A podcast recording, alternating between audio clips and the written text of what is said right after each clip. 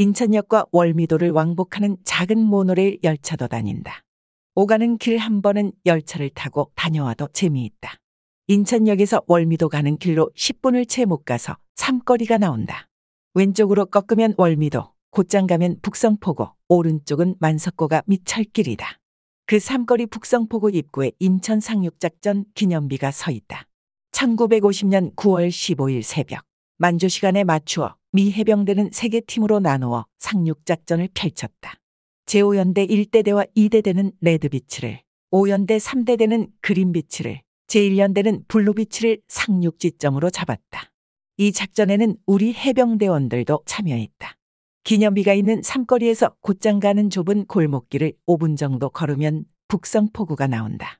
공장지대에 둘러싸인 북성포구는 아슬아슬하게도 물길이 막히지 않았다. 노을이 질 때 북성포구에 간 여행자라면 누구나 사진작가가 된다. 포장마차 같은 식당가도 작게 형성되어 만족되면 찰랑거리는 바닷물 위에서 음식을 먹는 특별한 경험을 하게 한다. 한국이민사박물관은 인천 해사고등학교 건너편에 있다.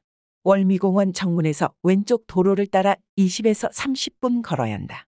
바다 열차를 타면 쉽게 갈 수 있다.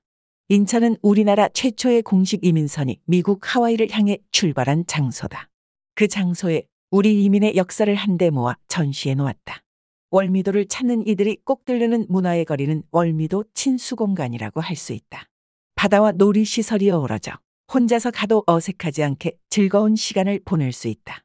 월미산 산책길은 오르기에 어렵지 않다. 꼭대기 전망대에서는 시원스럽게 펼쳐진 월미도 주변 풍경을 감상할 수 있다.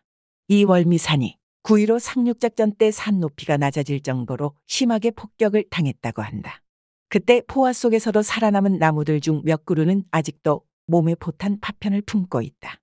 인천시는 이들 나무를 평화의 나무라 이름 지어 관리하고 있는데 산책로를 걷다 보면 만날 수 있다. 월미공원 전통정원 인근 마을 사람 100여 명도 상륙작전 때 미군의 내입 함탄과 기총소사로 희생되었다. 이곳을 지날 때는 그분들의 명복을 빌어드리자.